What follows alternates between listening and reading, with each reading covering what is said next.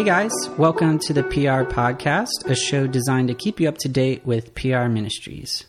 My name is Michelangelo Guido. I'm the son of Michael Rocco and Celeste Allen Guido, the founders of P R Ministries, a ministry formed to pursue relationships, cultivate creativity, and encourage reconciliation on earth as it is in heaven. This first episode is a conversation my father and I had last week. We both live in Franklin, Tennessee, but decided to meet up in Southern California, where, coincidentally, our family began. This being our first attempt at a podcast, we did experience some technical difficulties. We were using our phones as microphones, which actually worked pretty great, until my dad received a call and then it cut off the recording. So uh, there'll be a little bit of a volume difference in the middle. Also, you'll hear my mom and my wife, Mary Beth, as they walk into the room near the end of the episode. All that being said, I think the recordings came out great and have plenty of character. Um, yeah, so you'll hear my dad talk about his childhood, how he came to experience a life devoted to Jesus, and how he met my mom, and soon after got married. We'll try and do these podcasts every other week, not only to give stories from the past, but to highlight all that God is doing in this season. If you're a friend, supporter, or just someone who's interested in a good story, this will be a great way to hear those stories while continuing to know how to pray for and support my parents as they minister to others. If you're interested in giving to P R, learning more about the ministry, or just want to drop my parents a line, go to w w w dot p r ministries dot com. That's ministries with an I E S, and all the info you need is there. Thanks for listening to the start of the P R Podcast and supporting my parents and all they do. May God bless you as you continue to be reconciled to Him and those around you.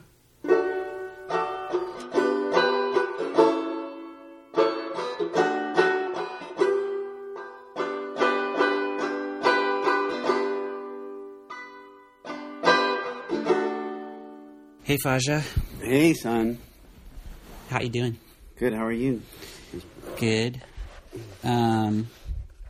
So, here we are. Yes, we are. On the opposite coast. I guess we're not in a coast in Nashville, but we're in California.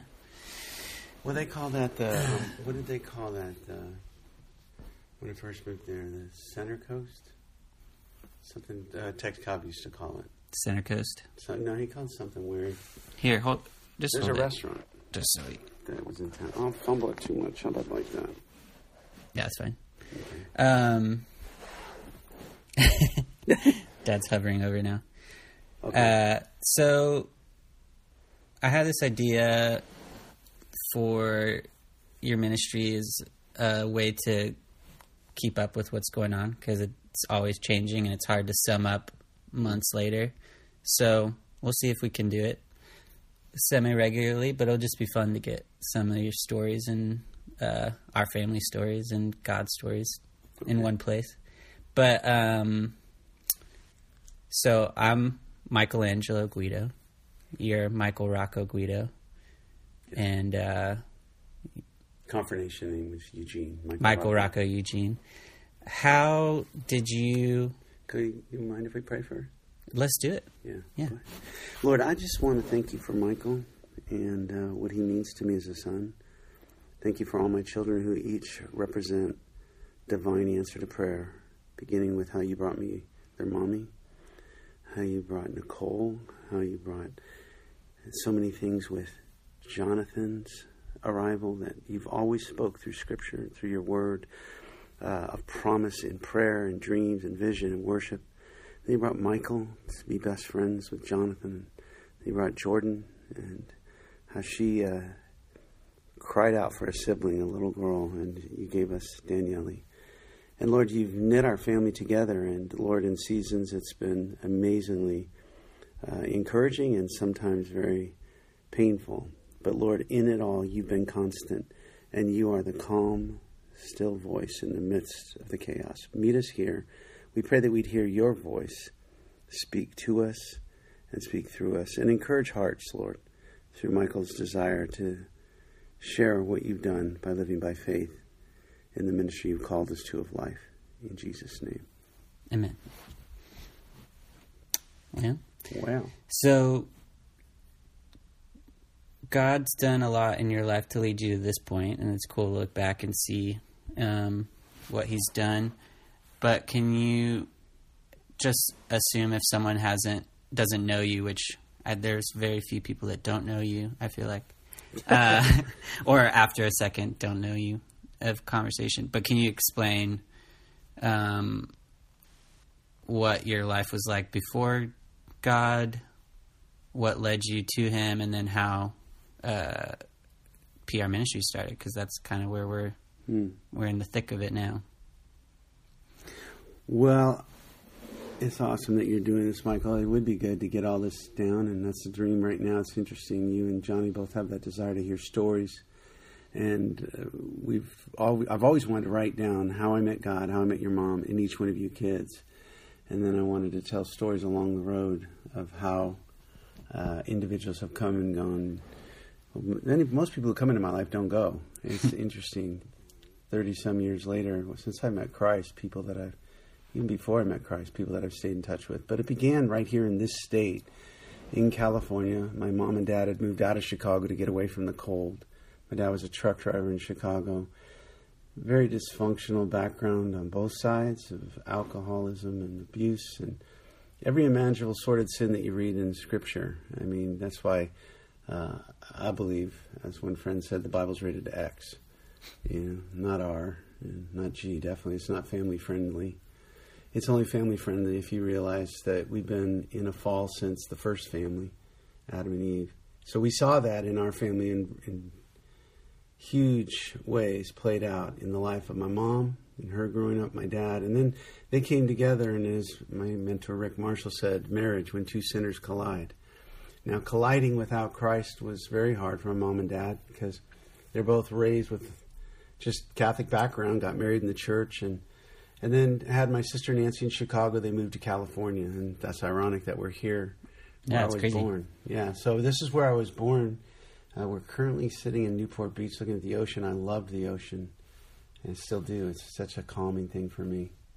But um, so when they moved out here, uh, my dad got tired of the cold. He moved to Duarte, California, um, following my Uncle Bill, who... Uh, Uh, was my mom's Aunt Celine's husband, and my mom's sister Aunt Celine. Mm-hmm. So he moved out here and was doing tile work. So my dad got tired of the cold, and came out and started working tile, and they had me, and they lived on Goodall Street in Duarte. And then I was born in Santa Teresita, I believe, in Monrovia. So, so that being said, so the tile business was your was your my dad uncle's? Start, no, no, oh. He worked union. So they were my dad was working for them. And then my dad kind of went off and sold cars. He's into a lot of things, but he always had the drive and ambition to to succeed. I mean, he just he was a hustler. He worked hard. But because of his background and the things that he went through in World War Two, and again, having stormed the beaches of Normandy and seen the tragedy, and at seventeen and a half, he lied about his age and went into the armed forces. And while he was at battle, his mom had a heart attack at forty-three and died. Mm. So that was really a big overcoming for him, seeing the tragedy of war, his mom dying. And he came back for a funeral and uh, uh, got in trouble and had to re-up in the service.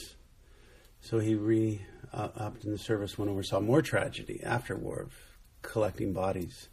So at, here's an impressionable, like, nineteen, twenty-year-old, seventeen and a half to begin with, but then going back. and So know, why did he have to go back? Because he got in trouble in the U S and he came oh. back and was so angry about his mom's death. Mm. And again, and so then alcohol was every day when they'd go out on reconnaissance to pick up these bodies. They'd have, you know, bottles of Jim Beam, Jack Daniels, all on the table. So that began his really, you know, he was rough before he went in. And this is a kid who's only... He's seventeen and a half. He goes into service now. He's later. So I never understood all the background until years later. And so, you know, he comes here to start a new life, and he's still having post-traumatic stress. They didn't have a name for it then. Mm-hmm. But um, throughout the marriage, it was rough for my mom and dad. And so I saw a lot of that growing up, a lot of fighting and uh, just unbelievable chaos, you know, uh, growing up. And so after they left Duarte, my dad was doing tile as a And then he started, you know, promoting and working hard and started his own company. And, and it's Guido Tile? Uh, no, no. It was never Guido Tile. It was called Duarte Tile. Oh. Yeah. I started so, Guido Tile. Okay. Yeah, which... He, and that was separate, or you yeah, changed the name? No, no. Okay. He started Duarte Tile. He grew real big. And in the sixties, he had t- tile work all the way from Ventura down to San Diego. Got really big, and then there was a collapse in the economy, and... Uh, He lost everything, and then we went through some real hard times when I was going through grammar school and high school, and his health started to fail. He had lung mm-hmm. problems. He smoked since he was probably ten or eleven. And so he had half a lung taken out, He had, but he ended up dying of emphysema.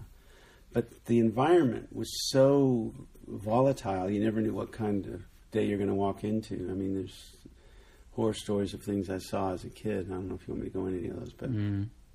everything from...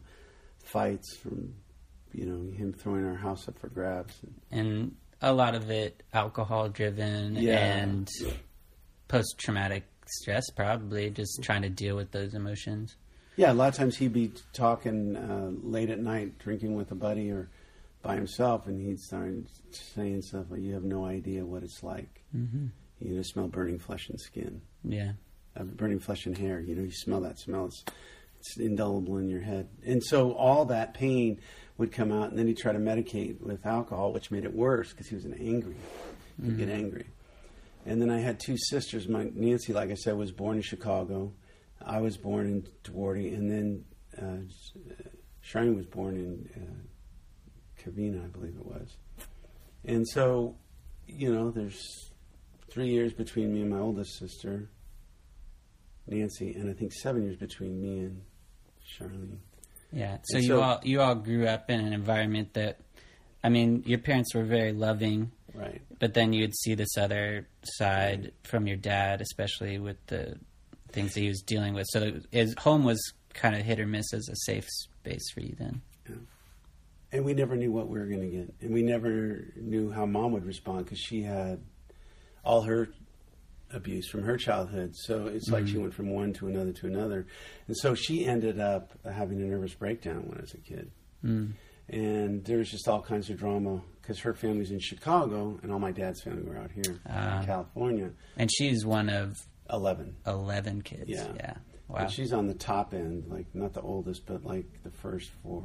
Mm-hmm. So she she really loved her family, so that was probably hard to.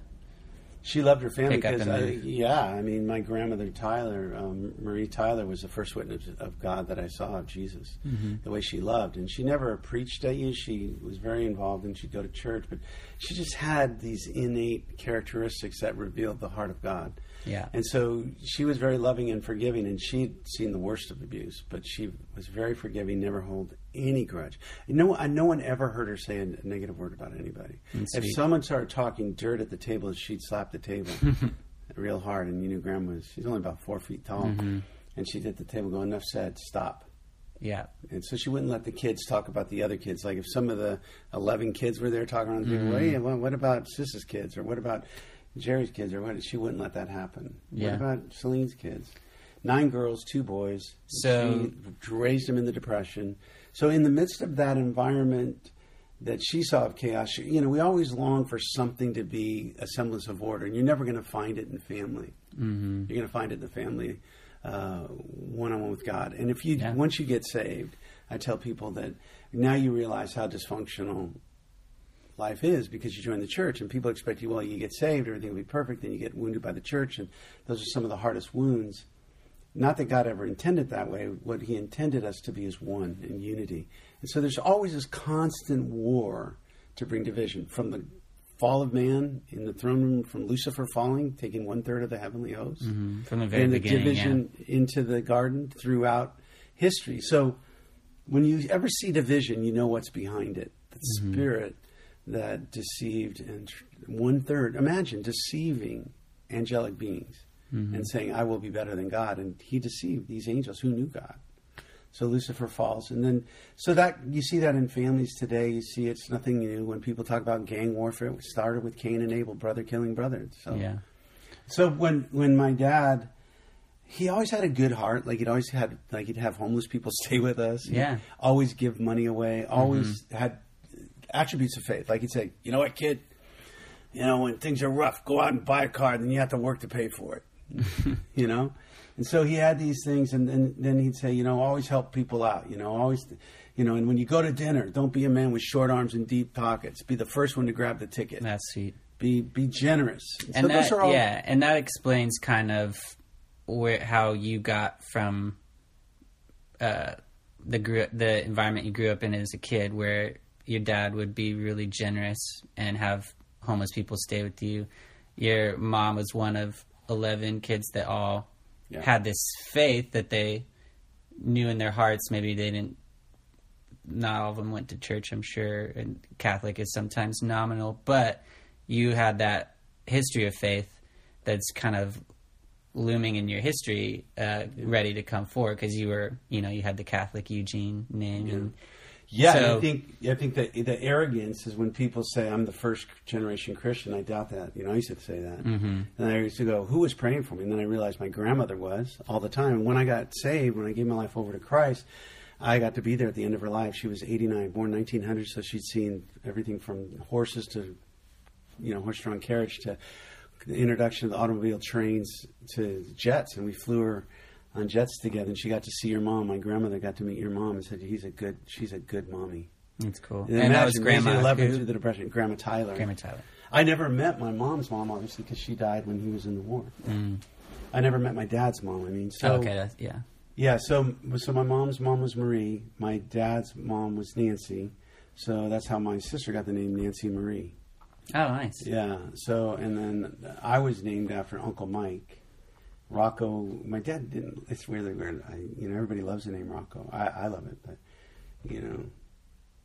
He didn't want that, he that name never, to go he on. He just never wanted, because he had to fight a lot over his name, you know. Yeah. But, so in that environment of being raised with a, not even a form of godliness, but just, you know, the, yeah, I guess it would be like. Yeah, I mean, the, the, um, be the first one to take the check, be the first one to invite someone in your home to stay. I see that in you mm. now in a new context of you, your ministry is be the first to serve. And that's kind of like what your dad was showing you, and your mom would show that in how she raised you. But so all that, and then the turmoil behind that with, you know, the, we all come with the history. So your dad right. had the, the war and drinking and seeing his mom die young. Your mom was one of eleven and grew through really hard times and had to move away from her family in Chicago. Anyway, so that leads you to now to you're young in California. Yeah. And a lot of drama going on, a lot of fights. Me and my sister used to worry on Christmas if we were even going to, you know, what was going to happen. And there's individual stories that we could do some other time, but I'm just telling you, like Christmas Eve, I had such a dream and believing Santa Claus. And I, I, I attribute that to the wonder, you know, like... Um, my mentor, Rick, always tells me, he goes, you know, the problem with the church is they're like Israel. They've starved their imagination, and they lose their childlike wonder, mm. not only about God, but, you know, just, you know, the creative side. There's, you know, nothing negative in having a creative side. As a matter of fact, that's what I love about Zephaniah three seventeen. He says, you know, blessed, that, that God is a warrior. He's a, he's a mighty warrior, mm-hmm.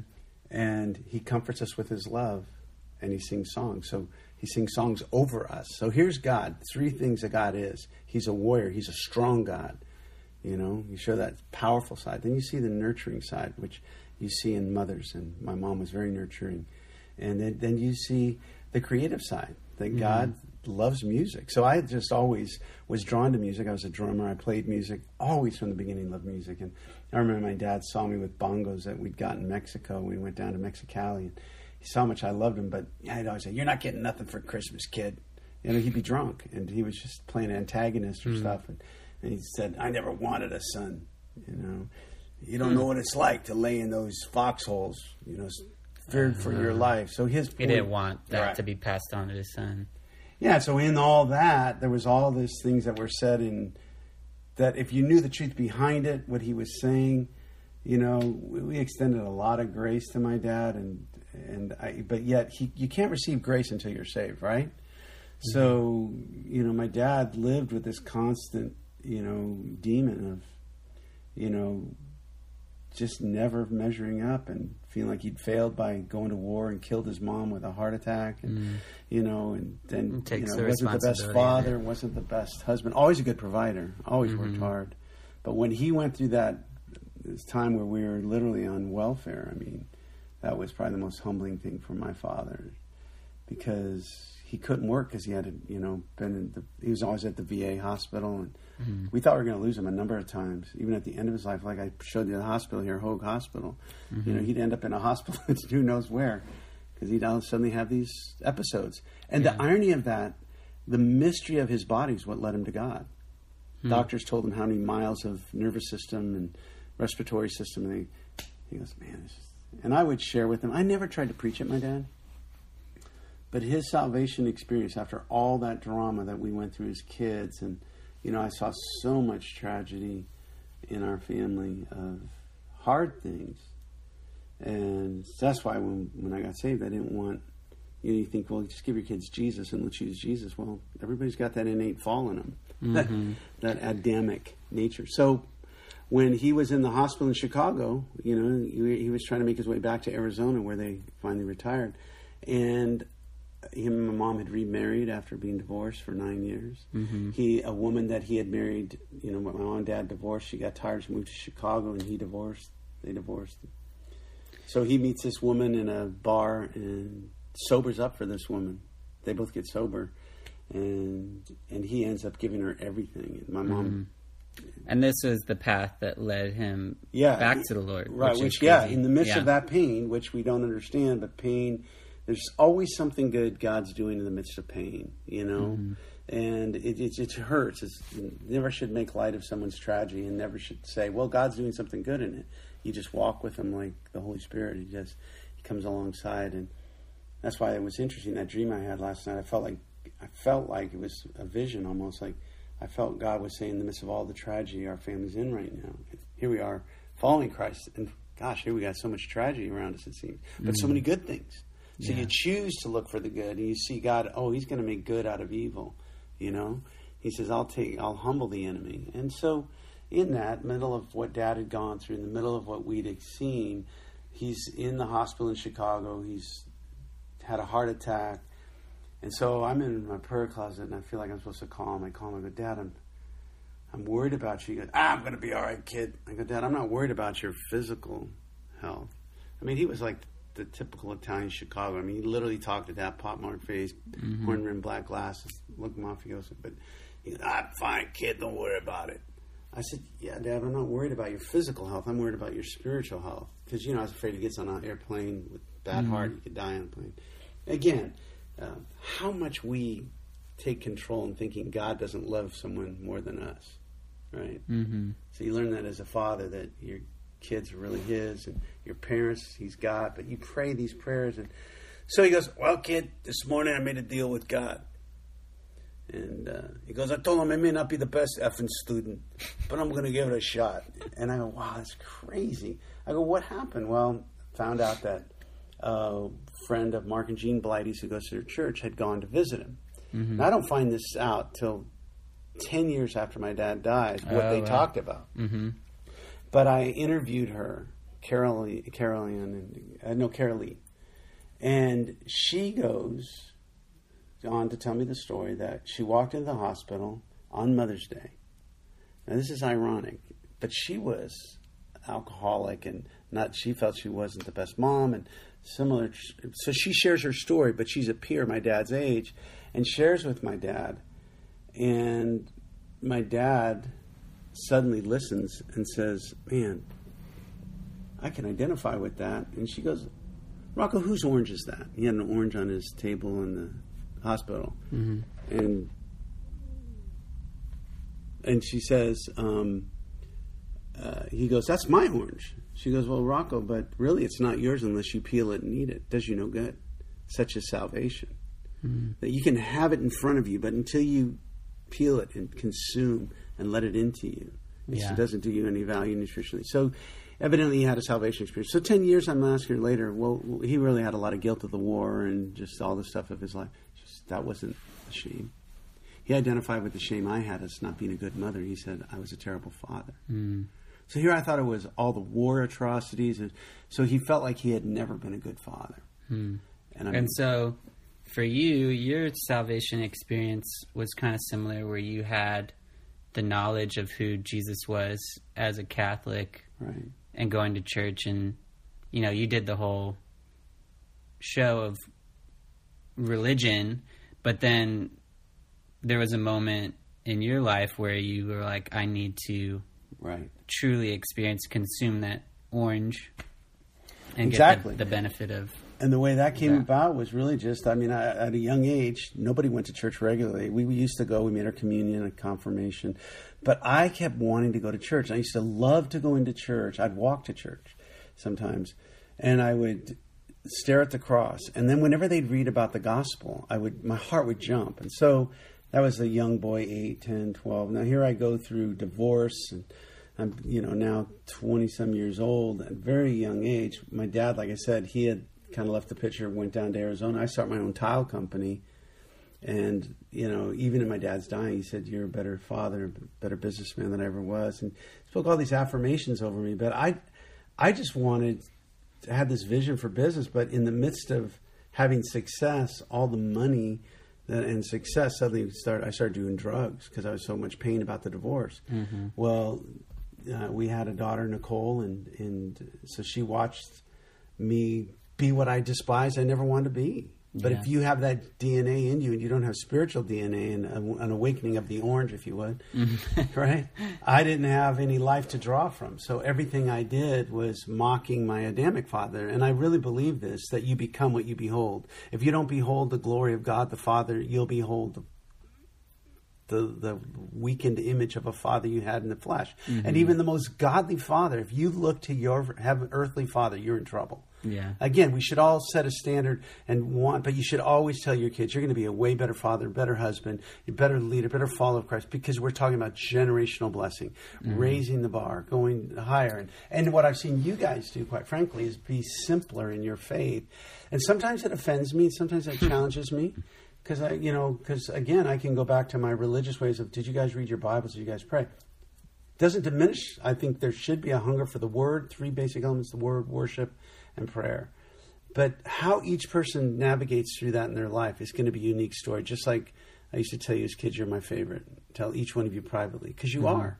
You're each uniquely have things that only you can do, Michael, and only Jonathan's things that he can do, only Danielle's things, and only Jordan's things, and Nicole, the things that are very unique to the way that you guys love me and awaken my love to see how unique you are. And that's mm-hmm. how God looks at us. So in that process, I came to an encounter with uh, when I was hungry and searching after through the divorce. And I mean, I was kicked out of the house and just devastated. Yeah. And I, you know, I was seeking, I was going on Catholic retreats, you know, of the Order of the Franciscan, which is Saint Francis, which was oh, cool. really the closest, you know, that's why I like Richard Rohr's teachings, and a lot of that's the Franciscan order. Very, mm-hmm. you know, really to me, the gospel of not being attached to things or even success, just really this intimacy with Jesus. That's and so cool. that was a real calling.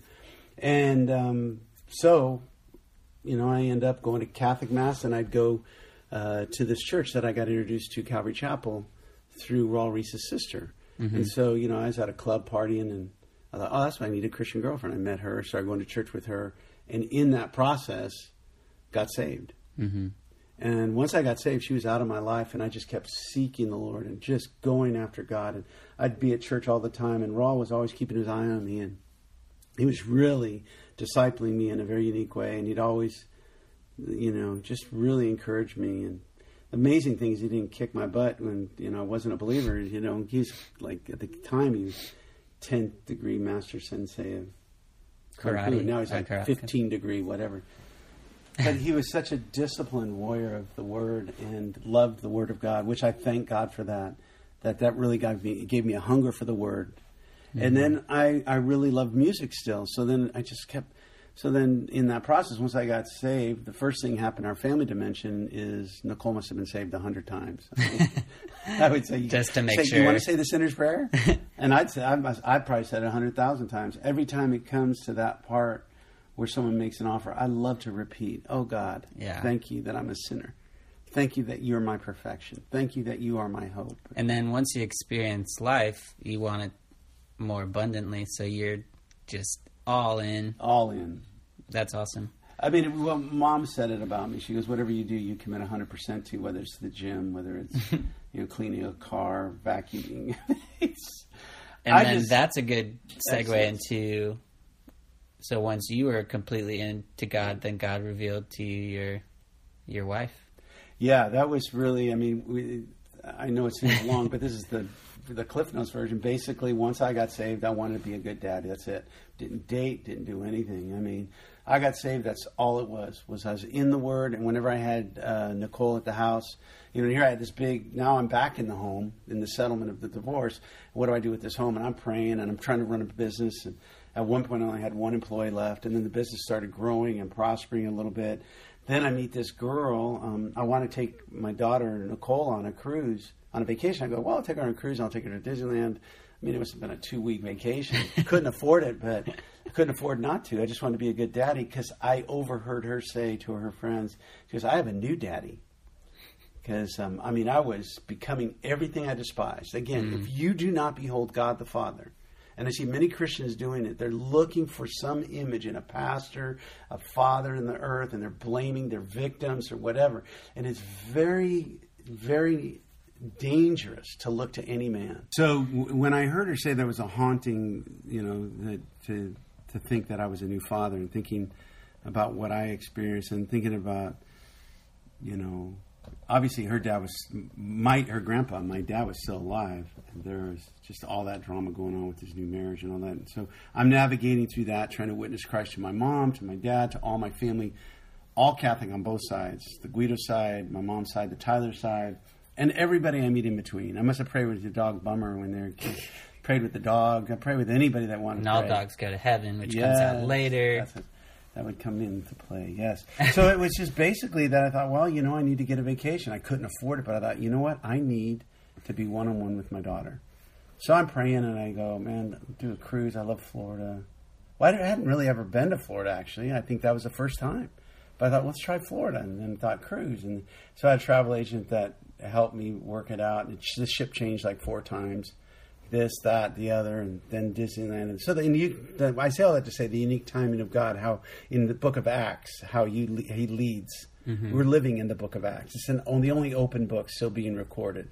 And for people that don't live with an expectancy that they're in the book, they start living like the, the gospel's done. I mean, yeah. there's God's just waiting to write the story and then tell the story. And your story is part of the story. So I go on this unbelievable journey of faith. I go on this boat, boat called the Festival. Meanwhile, your mom's cousin had won a cruise and invited her, and they were going to go on a different ship. So all that to say, the providential, serendipitous, mm-hmm.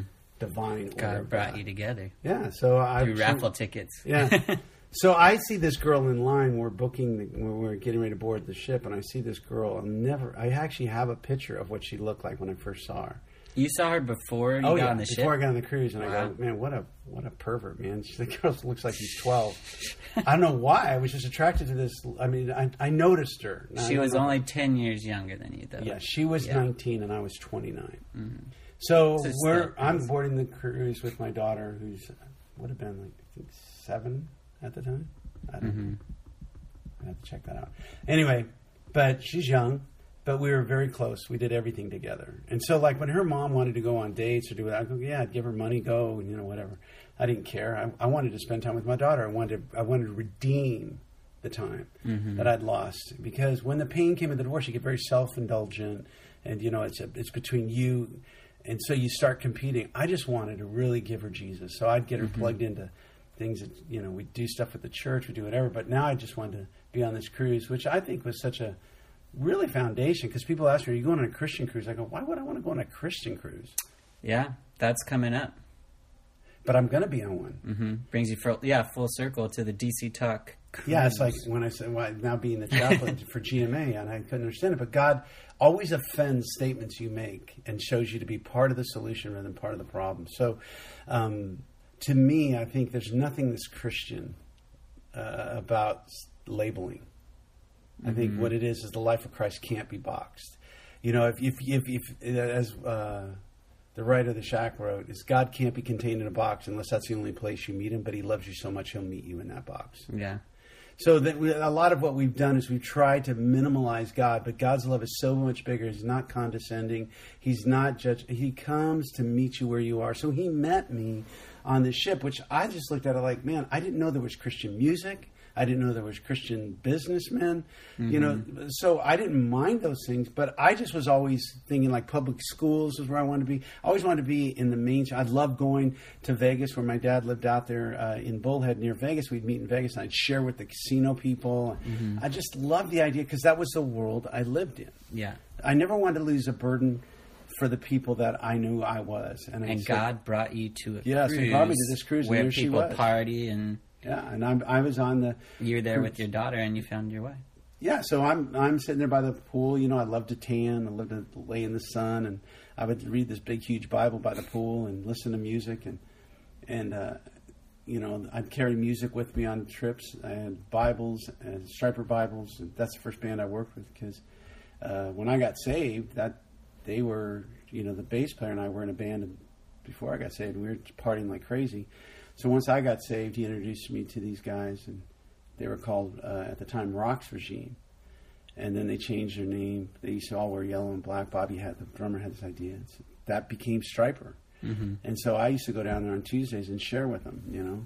And so everywhere I'd go, I'd carry Bibles. And Nicole used to always see me test witness to people, and I'd go, honey, can I have that Bible? She'd have signed Bibles by everybody, and then I'd go, I'll get you another one. And I'd give it away to the doorman or the bellman or the... Housekeep, uh, housekeeping, or if we were like in Florida that time. So I took a bunch of them uh, on this cruise and took Stryper albums, you know, limited albums and all the stuff we'd give and away. And this is like the beginning of the ministry before yeah. you even really probably had a label on it, right? Yeah. I mean, it began from the day I got saved, and they asked me to come down and do a Bible study with Stryper, and I went down there. I went to Raul, and Raul, I said, Raul, what do I, you know, I don't want to get outside my element. I go, I'm, am I equipped? I, He goes, hey, man, no, no problem, man. Just keep it simple. Just give him Jesus, man. The best counsel I mm-hmm. could have ever gotten, because it made me study the life of Jesus. Yeah. And so, you know, I'd go down there and I just love on these kids. We'd see five to ten to fifteen to twenty kids come. And then it got bigger and bigger and bigger. And sometimes we see kids all night long getting saved. We'd go to the restaurant, Coco's, and talk with kids. And we see people get saved there. And Mm-hmm. Just uh, so they'd have these open, and like you open said, rehearsal on Tuesday nights, and all these kids would come, and the band started blowing up. And that's when like witches would come. Yeah, like, yeah, and they, like they would never others, come, other yeah. spiritual. Uh, they'd come to the concerts. They, you know, one time they were up in uh, northern Seattle, and and the Satanic Church sabotaged their bus. And, people, they, they Satanists would come and they get saved.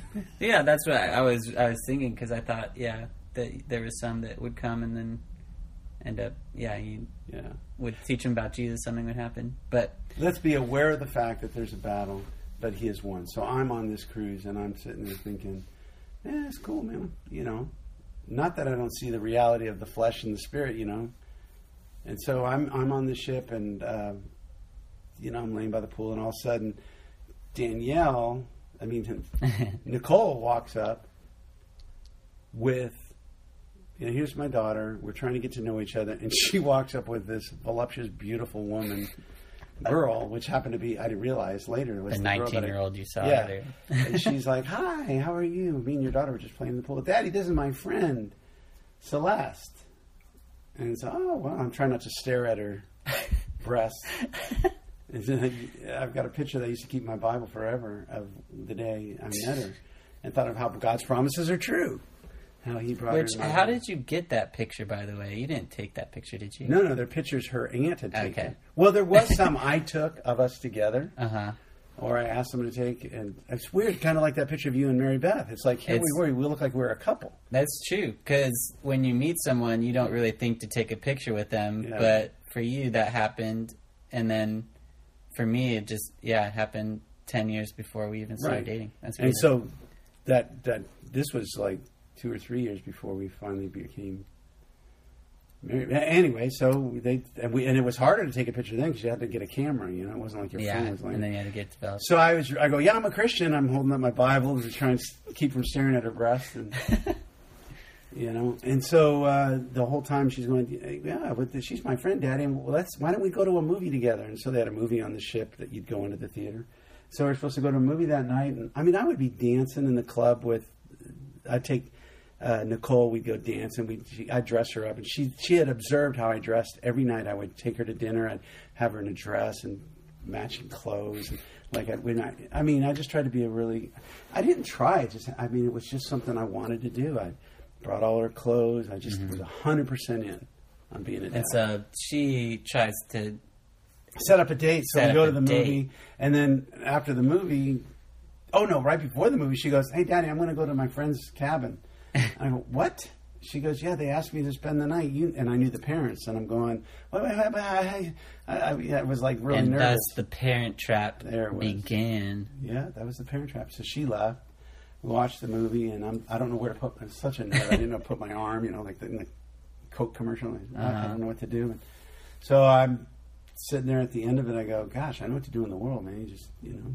Then you start making out once it ends. Yeah. So we get up to leave, and we go out, and we're standing on the balcony of the, the ship, you know, on the promenade, looking out at this ocean, and the moon's reflecting. It couldn't have been a more perfect romantic night. I go, mm-hmm. "Man, check that out. Look at that moon." I go, and I, and I it's so beautiful. And here we are in the a boat in the middle, and then all of a sudden these words came, and God knows every thought we're thinking. I'm going, "Oh, shoot." So all of a sudden it showed me how the Spirit can keep you contained, and I shared the gospel. And yeah. Told her how I was a whore in the world, and God radically saved me because mm. everything imaginable I'd done in the world. I mean, everything I despised.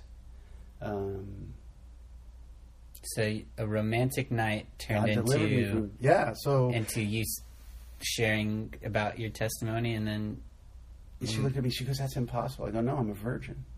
You see, because the blood of Christ makes you brand new. Mm-hmm. I mean, it's not like He erases things; it's ripped off. Yeah, it's totally a blank the page. Old man has died, and yep. So, okay, great. So now I'm realizing, well, I can't really make out with her now. That ruined the vibe. Yeah, yeah I was gonna. But say but uh, so that began kind of Mom's experience with Jesus. Oh, it I mean, real quick because we went back to my cabin. I go, "I want to give you a Bible," and I get to the cabin, and she's laying on the she's sitting on the bed. And I thought I heard her say, you know, I opened it up and read it, and then all of a sudden I, I looked at her and I was like, "Oh my gosh," you know, because we had two separate bunks, mm-hmm. you know, for one for Nicole and mine. And all of a sudden she goes, um, I thought I heard her say, "Come lay with me." So I go over there to grab her to lay down. She goes, "What are you doing?" She goes, I said, "Come pray with me." And so I start crying. "I can't believe it, man. I'm such a sinner." And I said, I told God, I can't believe I never wanted to do. Anyway. So she wanted to pray She with wanted you. to pray, because I'd been sharing all these mm-hmm. things, and she'd heard me pray earlier. And was so, she, did she give her life to Jesus yeah, that night? Right there. I, well, yeah. What happened was I prayed, and then after that I go, well, Mister Spiritual's prayed, you know. And all of a sudden your mom is on her knees next mm. to the bed, and got her. She had her hand on my knee like this, and I had finished praying. I'm crying. Because I kissed her, and I go, "I can't believe I kissed you." I said, "I promised God these lips would only kiss my wife." Now, mind you, I'm not dating, and who knew that the woman I kissed met, would later be my wife? What, did you had you met that day or before? Like, oh, it had been a couple days. No, no, no. That was kind of like when we met at the pool. She said that night, yeah, because Nicole got tired of me not dating. She goes, "Daddy, you need to date." Because I'd be praying for her mom's salvation and praying for, if God's will, that we get back together. And I said, "But if not, Lord, you have a brand new wife either way. Either mom's going to get saved or you're going to bring me a woman who's born again." Well, here I got to, I wanted to lead my wife to the Lord. That's what I prayed. Mm-hmm. Well, I got to lead your mom to the Lord. And, and kiss her. Yeah. And so I, after I kissed her. Yeah. So I, I, after I prayed, she goes, "Dear Jesus, I want to know you like Michael knows you." She gave her heart to the Lord right there. Wow. And... That led to you guys... That led to, well... Two years real... later getting married? no more. No more. No more. Uh, yeah, it really put a check on me. So here she is. She gives her heart to the Lord. So the next day, conviction's on her. We're in Puerto Rico, and she's carrying like pints of you know, rum and all this stuff. And she, she felt the change. She goes, why do I? So she had a real encounter with the Holy Spirit. Uh-huh. It was cool because the Holy Spirit's the only one that came. She out. wanted to party on the cruise, and then she got saved, and then that screwed everything she up. She went on the cruise because she was going through a divorce herself at nineteen. Oh, was that that time? Yeah, wow. and, and her, you know, she's young, married very young. She had to grow up quick. I mean, she, your mom's story is amazing. You what, talk about we'll, her we'll overcoming. Her, yeah, we'll get her on. Yeah, because if you parallel them to, like Aunt Gabby said, it's a miracle we're doing as good as we are considering the stories and mm-hmm. all pain on both sides. I mean, she had her abuse issues that she went through. Never knew her father, never had a father figure. Yeah. And here she is. She marries a guy, kind of a setup kind of thing, because they were across the street from each other. And, mm-hmm. and he ends up, you know, you know, hitting up on her best friend. Mm-hmm. And so she they end up... I didn't realize that, that she was going through that at the same time. Yeah. That parallels that brought you together. And then you guys find out you hadn't met, but you guys live, like, how far away from each other? twenty minutes. twenty minutes, which Alhambra is insane if you know yeah. Southern California. Yeah. Of, as, of all the world. We're, not, we're in the Caribbean, Caribbean and yeah. we find out that we live twenty minutes from each oh, other. Oh, it was in the Caribbean. That's where we met oh. on the cruise. I, so you guys left out of Florida. Yeah, yeah. Wow. That's what I'm saying. So, so that was my introduction crazier. to how I fell in love with Florida. I didn't know that. I thought it was like a... Yeah. So that's why I have this affinity for Florida, the Caribbean, but Hawaii yeah. doesn't... You know, because there's something spiritual that happened there. Huge. Mm-hmm. So that's and so she gives her life to the Lord, and she goes back, and I come back to California. We start meeting, and uh, at the same time, uh, you know, she's stirring because she's got a she had worked for the nineteen eighty-four Olympics uh, for the airlines, mm-hmm. P S A at the time, and so her job was coming to an end. What am I going to do? And this guy comes in uh, from New York and offers her a job, and she moves to New York. And so I first date I go on was Northwoods Inn, and we have a great date. Well, the second time I go out with her, she tells me she's moving. Wow. And so I was like, gosh. And I'll never forget being at Northwoods Inn on Rosemead Boulevard, and she cuddles up on the couch next to me waiting for our table, and I go, God has special plans for us. And I knew what that meant. She mm-hmm. was whatever. There's always I was a little bit ahead of her. Like, I yeah. thought we were going to get married. I felt we were going to have a kid. I felt we were going to have a boy. You know, you told her that, yeah, you told her that your first son was going to be a boy named John yep. on the cruise, right? Or no? Might have. I mean, I because I said, because when I was praying, when I was single, I go, God, I know you want me to have a son. Mm-hmm. I know you want me to have many children. I believe that. But I didn't, you know, I went, how's that going to happen? I'm single, right? And so then I was praying and I got the name, you know, from the Gospels where he said, you mm-hmm. know, uh, Your, Zechariah, you'll have a son. His name shall be called John, which is crazy because remember they said this is John wasn't in his family lineage, but mm-hmm. the angel told him the name. Mm-hmm. Remember, because they were saying that he should be named something. And because else. he didn't believe he'd have a son, yeah. yeah. Because he didn't believe, what happened? He had no voice. Mm-hmm. And if you don't believe, you got nothing to say. Yeah. So, so he loses his voice. The baby's born, and he writes it down. So you have this confidence on the first date, yeah. and before you even were dating. Someone got, God's going to do something great. And then mom says she's moving. And you're like, what? Yeah. This doesn't match up. And, you know, you never had those things in your life where you go, well, God promised me this. And that's a curveball. It doesn't look like I expected it to look. But you got to look at it in the same way. Wow, I didn't see that blessing coming. Mm-hmm. Wow. I got to, man, look at that. That, ha- that made you up your game, though. She it moved, really, she moved to other coast. Yeah. And I couldn't date. Mm-hmm. Because I thought, man, that that didn't work out well. Yeah, you had two dates and God said, nope. Yep. So God basically did what he prophesied, that I would kiss no other woman but mm-hmm. my wife, and I'd get to lead her to the Lord, and then he would take her away while I was in betrothal until it became real. So she moved then, to New York and lived with this guy. So you're cross-country spiritually feeding mom because she, you guys mm-hmm. would call, talk about the word. One time mom is getting ready to go into it.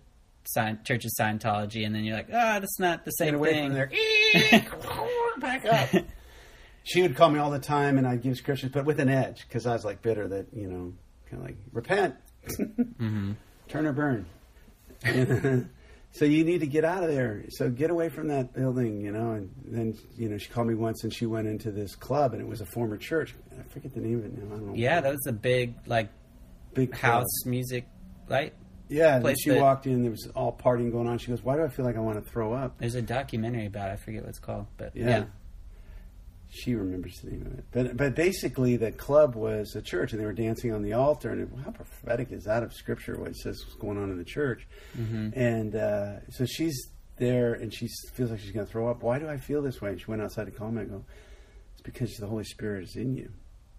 Which is yeah. cool to see how the Holy Spirit was so real in her. That's cool. Mm-hmm. And so you're walking her through this.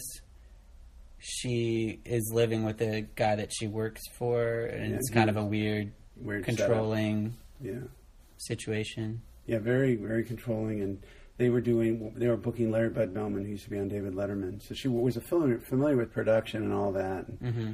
she was just very cutting edge. She was very efficient in what she did and hardworking. And, and she was helping his mom with her answering. That's when they used to have answering, uh, not answering machine, what do they call Uh, people that are answering services. So, oh, yeah, yeah. So basically, she was living there under just unbelievable circumstances, didn't have family, and this guy had her almost trapped, like in prison. She couldn't get out. It was mm-hmm. really weird.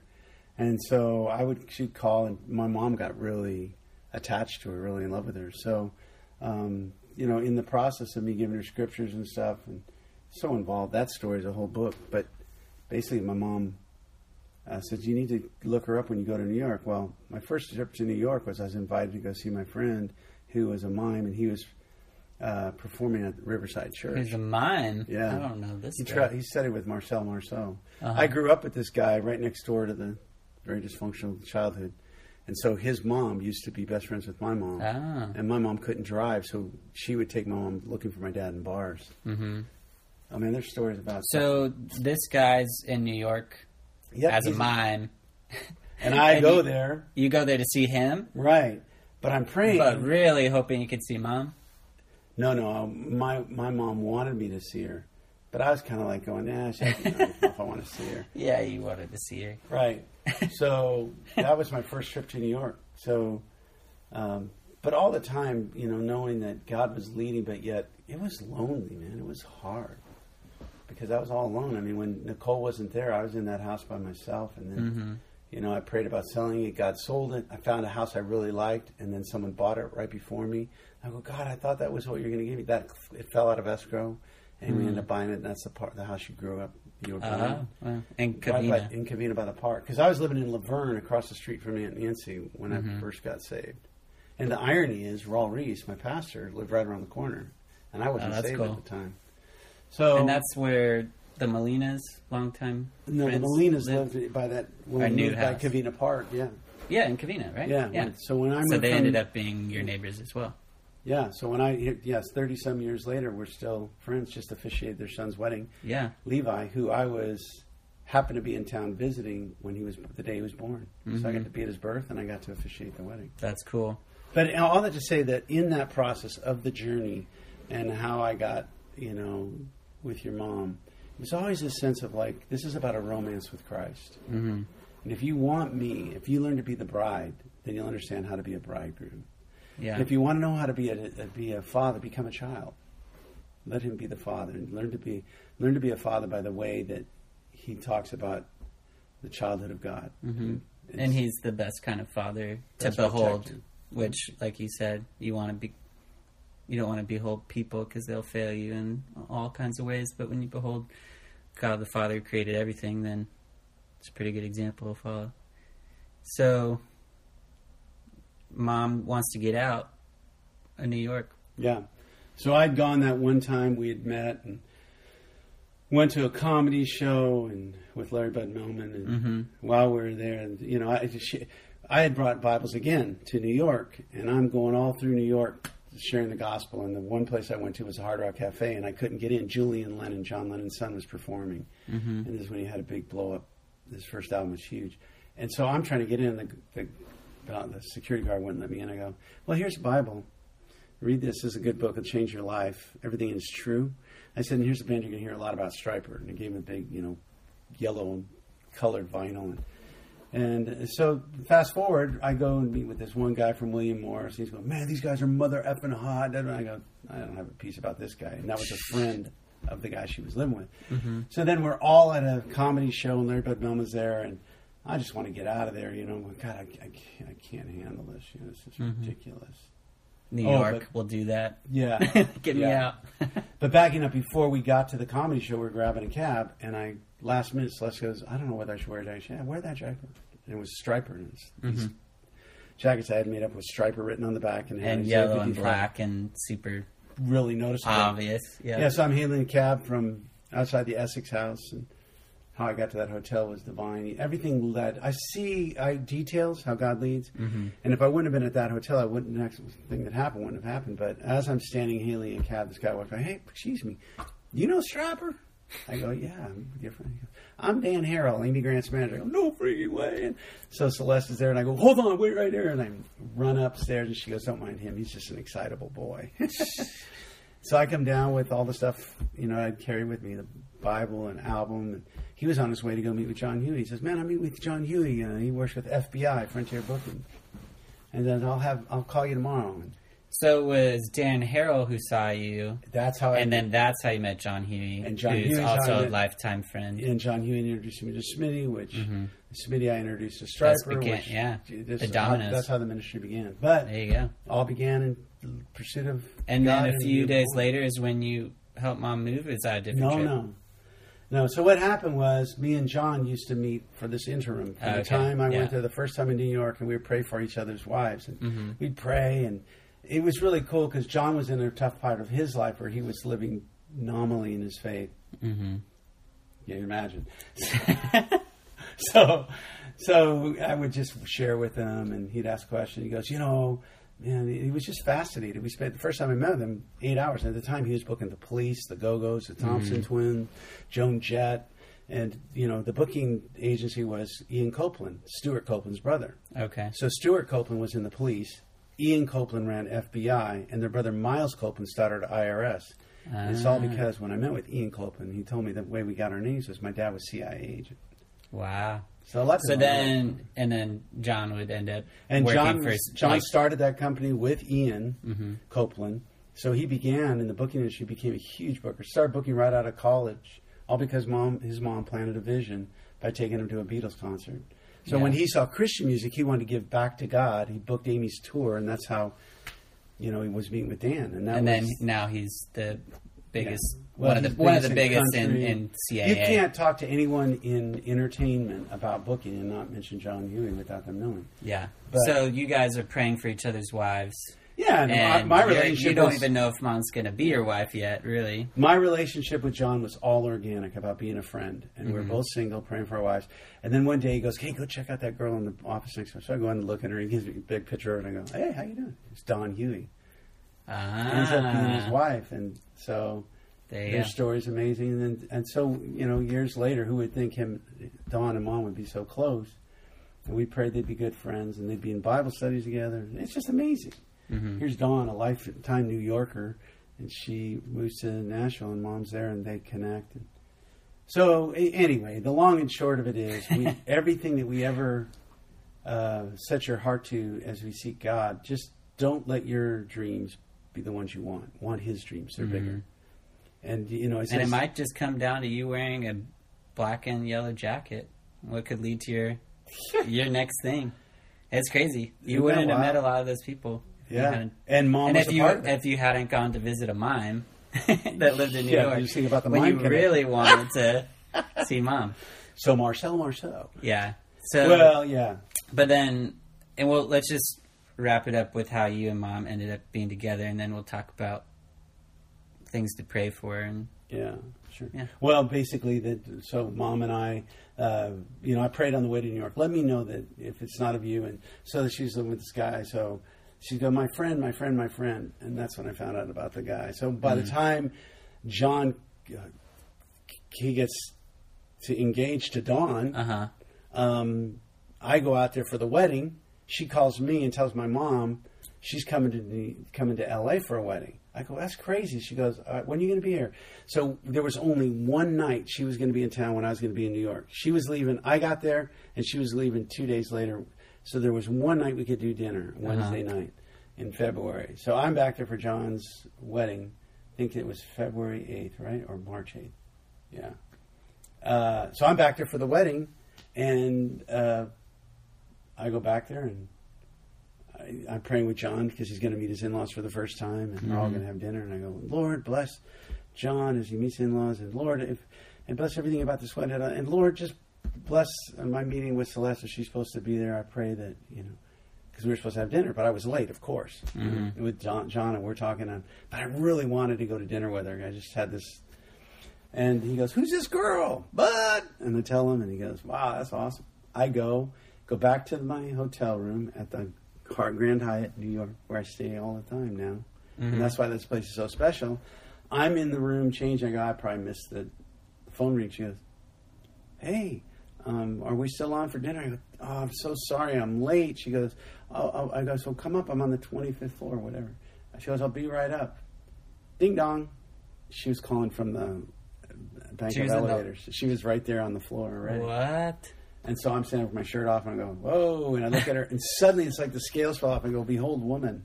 And, go, and so she tells the story that I was like in a daze, overthinking. And a, we're going to dinner, and she had this place she wanted to go to. And I'm like, God, this is crazy. And so we went to dinner, and man, that was it. And then from then, you knew that you were going to... I knew that was going to be... You're going to go back, propose. So we walk into Louis Junior, this little Italian place, and the guy walks in, a little short guy. And, uh, it, Louise is his wife. Mm-hmm. He's a little short Italian. He goes, hey, I smell amore, amore, amore. And it's like, gosh, it was like we had this little time, this little translated place where we ate. And I have that picture of that dinner yeah. in my Bible at home. Is that we're place still there? No, I don't think um, so. I haven't been able to find it. So ends up, you know, that began it. Then I go home, and I'm praying. She's praying. Every day we're getting scriptures. The last day we get the same scripture in Daniel. He says, no one stands against the prince of Persia except Michael the archangel. That's me. That's where you got your name. So I went to Rescue a Beauty. And I... So that... Proposed. So how long after John and Don's wedding did you go back and... Real quick. Yeah. Because... I knew that we were out at the Hard Rock Cafe that night till really late after John's wedding. So she's in California. I'm thinking about her the whole time. I'm everywhere I'm with Smitty. I'm talking about this girl. I'm uh-huh. on a flight with John's brother, Wade. And now I'll remember it. So I come back to L A and I go, man, I got to go. Get a Mom, ring? I got to get a ring. So I pray about it. The day I go to get a ring, I used to buy little jewelry trinkets for Shannon and for all the nieces and nephews and flowers for all my mom and people. I said, when my wife comes, you know, because I, I just wanted to, you know, do that. And I go, it's, I'm going to be, it's going to be soon. I said, God's going to bring me a wife. I got good news and bad news. I'm going to have a wife. It's, I just don't know who or when. The good news is I got a wife. I don't know where, who she is or where or when it's going to be. And so when I went to the the jeweler that day, I walked in, Gary Rand, Rand Jeweler. She goes, I know why you're here. I go, and he was Jewish, and I used to witness to him. And he, he goes, I wasn't supposed to be here today. I go, I prayed you'd be here. He goes, I don't come in on Saturdays. Wow. But he That's was cool. standing behind me waiting for the time to open, and so, so took he... me in. I go, well, go pick three rings, and I'll I'll decide when I come back, because I wanted to go buy this song, Forever in My Heart, because I had I was going to get the ring, I was going to get the song, and an airline. Kenny Loggins? Yeah. There you go. So I proposed to your... So then I go back... to New York with a ring, two Mickey Mouse dolls, bright white Mickey Mouse on my shirt with tight skinny jeans and wrestling Why shoes. The Mickey and Minnie? Because remember Disney, Florida, this yeah. morning, and I, was, I had oh the ring gosh. with Mickey holding the rings. Anyway, so I had all planned how to propose, and I walk in, I got the tape ready to go, and and I couldn't play in the van because didn't have a radio, and the van... You're going to propose in the van? Yeah, I wanted to play her the uh, song. No, I wanted uh, to play her the song. So it all comes together at the mm-hmm. end. I go, oh, I got it. I'll just go to the manager. Just kind of like yeah. subliminal message on the way. She goes, I got a great place to eat. She couldn't believe I was coming back so quick. I go, I just got to be with you. She goes, well, would you bring Ooh. six suitcases? I want to get out of here. Wow. You brought so, that many suitcases? Yeah. I, she's, not, she moved to New York. I was yeah. moving her home. She thinks she's moving home. I know I'm coming to take her as my bride. So all she knows, she's got to get out of the environment she's living yeah. in. So she uses that guy's van to pick me up, parks it out front, found a parking uh-huh. space. We go into the It was real close to John's old office, Fifth Avenue there. And we go into the Hard Rock Cafe, and I, it was crazy because that's where John took me. When I met John that day, mm-hmm. I gotta tell you this part. When I met him the first time, after I saw that same security guard, the guy that was the doorman, mm-hmm. who wouldn't let me in, and Julie Leonard, yeah. he watched me. John goes, oh, we're all together. Me, Dan Harrell, and him. He shows him this gold card, and the guy goes, I go, hey, good to see you again. Walk right in. And he knows John because John's, you know. So it's like exclusive Hard Rock. Yeah, pass. That's so right. So here we are going back to the Hard Rock, and I knew it was open. So the Hard Rock had a real connection in mm. our family, in Mom and I's marriage. It was the rock whence there it was. The Guido I didn't, family I didn't over-spiritualize it. That is a good one, though. The Hard Rock, the solid rock. So that was it. Basically, I went into the Hard Rock Cafe. She goes, I hope Bonnie's not here. And Bonnie was. was waiting on our table. Yeah. I go, excuse me, Bonnie. She's freaking out. Oh, God, I can't believe Bonnie, because Bonnie was going to the gossip to everybody to tell mm-hmm. him, who is this guy? And so I go to the manager, and I go, excuse me, but see that girl over there? I said, I queued up this album. I'm trying to play this song for Forever in My Heart Became One. She has no idea I'm going to propose to her. Uh-huh. Would you mind playing? She goes, wait a minute. We, it was a guy. Well, let me get the manager. The manager, she, and it's a woman. She goes, oh, oh my God, yeah, of course. And I go back to the table, sit down. Before I can say anything, it's all playing. Of a sudden, forever. And I go, oh my gosh. And she goes, ladies and gentlemen, announcing for the first time, Michael and Celeste are engaged. Oh, will you marry me? Oh my gosh. That's how it happened. And I go, well, just try it on. And Bonnie's standing there going, what? And she's, mom's she probably so confused. So she tries tries a ring on. I go, I just want to know if it fits because it was size six. And he goes, what size is she? I go, six doesn't sound like you're getting under five. Five's the number of grace. Funny. And she's had that ring on for thirty, going to be thirty-one years, August eighth. That's awesome. So here we are on uh, April twenty-eighth, two days away from my sixty-third birthday. Yeah. And uh, man, I'm interviewing you, and I was just a glint in your eye. I think that's a good. I think that's a good uh, point. It's a, lot, to, it's a no. It's a good. We'll have plenty of time to do other stories, but that is where your ministry was born. Yeah, and it was all centered around family and relationships, and just how you've always done, listening to the Lord, meeting people on the streets, mm. and that God God does the rest. So. Uh, Things to pray for coming up. You've got well, a wedding. One, that, one thing real quick, I'd yeah. like to say that what you're talking about with Mary Beth, your bride, your mm-hmm. bride, who we prayed into, and you touch prayers, you know. You touch answered prayers like you are an answered prayer. Jonathan. He touched me to make sure I was real right then. Touch, touching the touching prayer. Touching Jonathan, uh, Nicole, and what God's doing in her life, and even in this season that's hard. I just know that, you know, Sophia's an answered prayer, Dario and Giovanna and, and Josiah and Danielle and yeah. Jordan and Danielle and Jonathan. Every every every answered prayer. Aiden. And God God leaves some yeah. some cool stories and. So I back, say all that to say all. that yeah. in in everything you dream. Joseph was a dreamer. Daniel was a dreamer. Your name came from the book of Daniel. That's why it's such a Danielle got her name Danielle from the book of Daniel. So mm-hmm. crucial in our marriage. Jonathan got his name from, uh, you know, you'll have a son. He will not mm-hmm. drink strong wine or drink. He works for a brewery.